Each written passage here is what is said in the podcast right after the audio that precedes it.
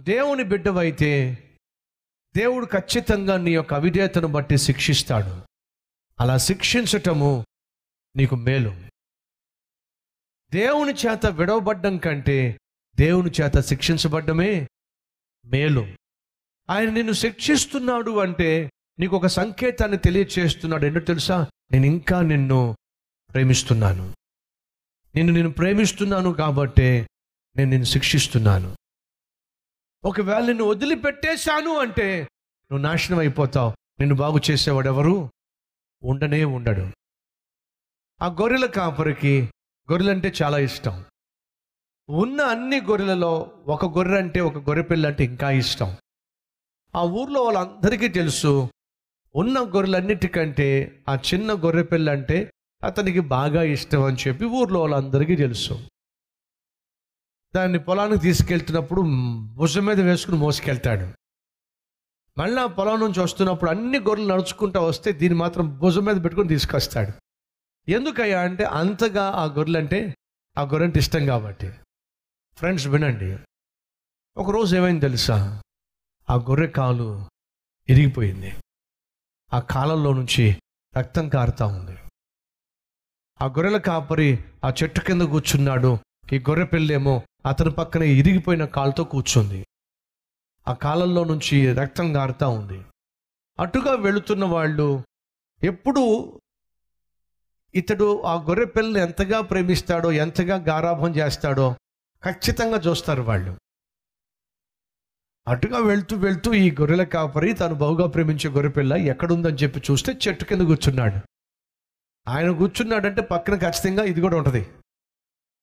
కానీ ఆ రోజు వాళ్ళు ఒక విచిత్రమైన దృశ్యాన్ని చూశారు. ఏంటంటే ఆ గొర్రెపిల్ల కాలు విరిగిపోయి ఉంది.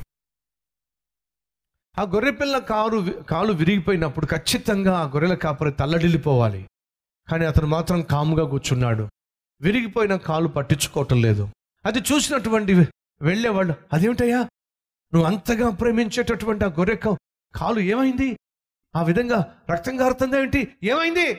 అయినా అంతగా ప్రేమించే నువ్వు దానికి ఆ విధంగా గొర్రె పిల్లకు రక్తం కారుతూ ఉన్న కాలు విరిగిపోయిన పట్టించుకోవట్లేదు ఏమిటి? అసలు ఏం జరిగింది? అని అంటూ ఉంటే ఆ గొర్రెల కాపరు అంటున్నాడు ఏమీ లేదులే. ఏమీ కాకుండా కాలు ఎందుకు విరిగిపోద్ది? అసలు ఎందుకు విరిగిపోయింది?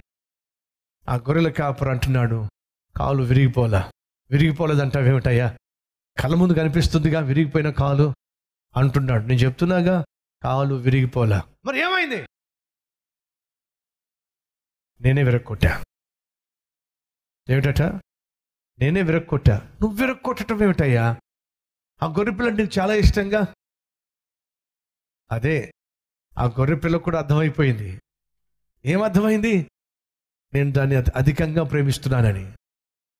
అనుకుంది నేను అధికంగా ప్రేమిస్తున్నాను కాబట్టి ఎన్ని గంతులు వేసినా సహిస్తానని. ఎక్కడెక్కడ తిరిగినా భరిస్తానని. అన్ని గొర్రెలు కుదురగా ఒక చోట మేస్తా ఉంటే ఇదేం చేస్తుందో తెలుసా? నేను బహుగా ప్రేమిస్తున్నానని చెప్పి అన్ని గొర్రెలు ఒక చోట ఉంటే అది మాత్రం మూలకెళ్తుంది. ఎక్కడికో వెళ్ళి భోజ మేత మేస్తూ ఉంటుంది. అన్ని గొర్రెలు నన్ను వెంబడిస్తూ ఉంటే అది మాత్రం నన్ను చూస్తూ ఉంటుంది ఇట్లాగా. పిలిస్తే రాటల్లా రమ్మంటే రాటల్లా ఇప్పుడు దీనివల్ల మిగిలిన గొర్రెలు కూడా నెమ్మదిగా దాన్నే వెంబడిస్తున్నాయి. అన్నీ ఒక చోట కలిసి మేత మేసే గొర్రెలు కాస్త ఇప్పుడు నాలుగు నాలుగు దిక్కులకు వెళ్తున్నాయి కారణం ఏమిటంటే నేను దీన్ని అధికంగా ప్రేమించటం వల్ల ఇది ఆ ప్రేమను ఏం చేస్తుంది? లోకుగా తీసుకొని నా మీదే తిరగబడుతుంది. కాబట్టి దాన్ని నేను శిక్షించాను. కాలు విరక్కొట్టాను. ఇప్పుడు అన్నీ చక్కగా వెళ్ళి ఆయా స్థలాల్లో మేత మేస్తున్నాయి కానీ ఇది మాత్రం ఇక ఇక్కడే కూర్చుంటుంది. నా పక్కనే కూర్చుంటుంది. కదల్లే కదలటల్లా నన్నే చూస్తూ ఉంది. ఎందుకని? కాలు విరక్కొట్టబడింది కాబట్టి. ఇప్పుడు రాబోయే రోజుల్లో ఆ తొంభై తొమ్మిది గొర్రెలు తప్పిపోతాయేమో కానీ ఇది మాత్రం తప్పనే? తప్పదు. ఎందుకంటే దాన్ని నేను ప్రేమించాను తప్పిపోకూడదు అని ఆశించాను కాబట్టి దాన్ని శిక్షించాను. ఈరోజు ఎవరైనా శిక్ష గుండా వెళ్తున్నారా? ఈరోజు ఎవరైనా దేవుని శిక్ష గుండా వెళుతూ అనారోగ్యం అనే శిక్ష ఆర్థిక ఇబ్బంది అనే శిక్ష ఆపద అనే శిక్ష అవమానము అనే శిక్ష ఇరుకు ఇబ్బంది అనే శిక్ష గుండా మీరు వెళ్తున్నారా? అయితే మీకు ఒక సత్యం చెప్పాలనుకుంటున్నాను. దేవుడికి మీరంటే చాలా ఇష్టం కాబట్టే మిమ్మల్ని పోగొట్టుకోవడం దేవుడు ఇష్టపట్టలేదు కాబట్టి శిక్ష ద్వారా దేవుడు మిమ్మల్ని తన వైపుకు చేర్చుకుంటున్నాడు. ఇది వాస్తవం. మనం దేవుని బిడ్డలం కాబట్టి తప్పు చేసినప్పుడు దేవుడు మనల్ని శిక్షిస్తాడు. ఎందుకంటే మనం పర్మనెంట్గా నరకంలో కాలిపోవడం దేవునికి ఇష్టం లేదు. అందుకే భక్తుడైన దావీద్ అంటాడు మేలాయను ప్రభు నీవు నన్ను శ్రమపరచటం. ఈరోజు నువ్వు శ్రమ గుండా కష్టం గుండా ఇబ్బంది గుండా వెళుతున్నట్లయితే అది నీ మేలు కోసమే అనే సత్యాన్ని మర్చిపోవద్దు.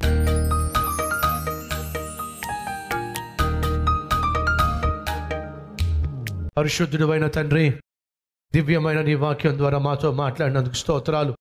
నీకు దూరం కావడం మాకు క్షేమం కాదు. ఈరోజు ఎవరైతే ప్రభు చాలా కాలంగా నీకు దూరంగా జీవిస్తున్నారో వాళ్ళు నాశనాన్ని కొని తెచ్చుకున్నారు కనుక ఉన్న ఫలానా వాళ్ళు తమ జీవితాన్ని అప్పగించుకునేలా సహాయం చేయండి. ఎవరైతే ఆ రీతిగా తమ జీవితాన్ని అప్పగించుకుంటూ ప్రభు కష్టాలను బట్టి శ్రమలను బట్టి ఇరుకు ఇబ్బందులను బట్టి నేను నీకు దూరం అయిపోయా నన్ను క్షమించో. ఇదిగో ఈ సమయంలో ఉన్న ఫలానా నేను నీ దగ్గరకు వచ్చేస్తున్నా నన్ను కనికరించు. అని ప్రాధేయపడుతున్న పశ్చాత్తాపడుతున్న ప్రార్థన చేస్తున్న ప్రతి ఒక్కరిని దర్శించమని రక్షించమని. ఏసునామం పేరట వేడుకుంటున్నాం తండ్రి.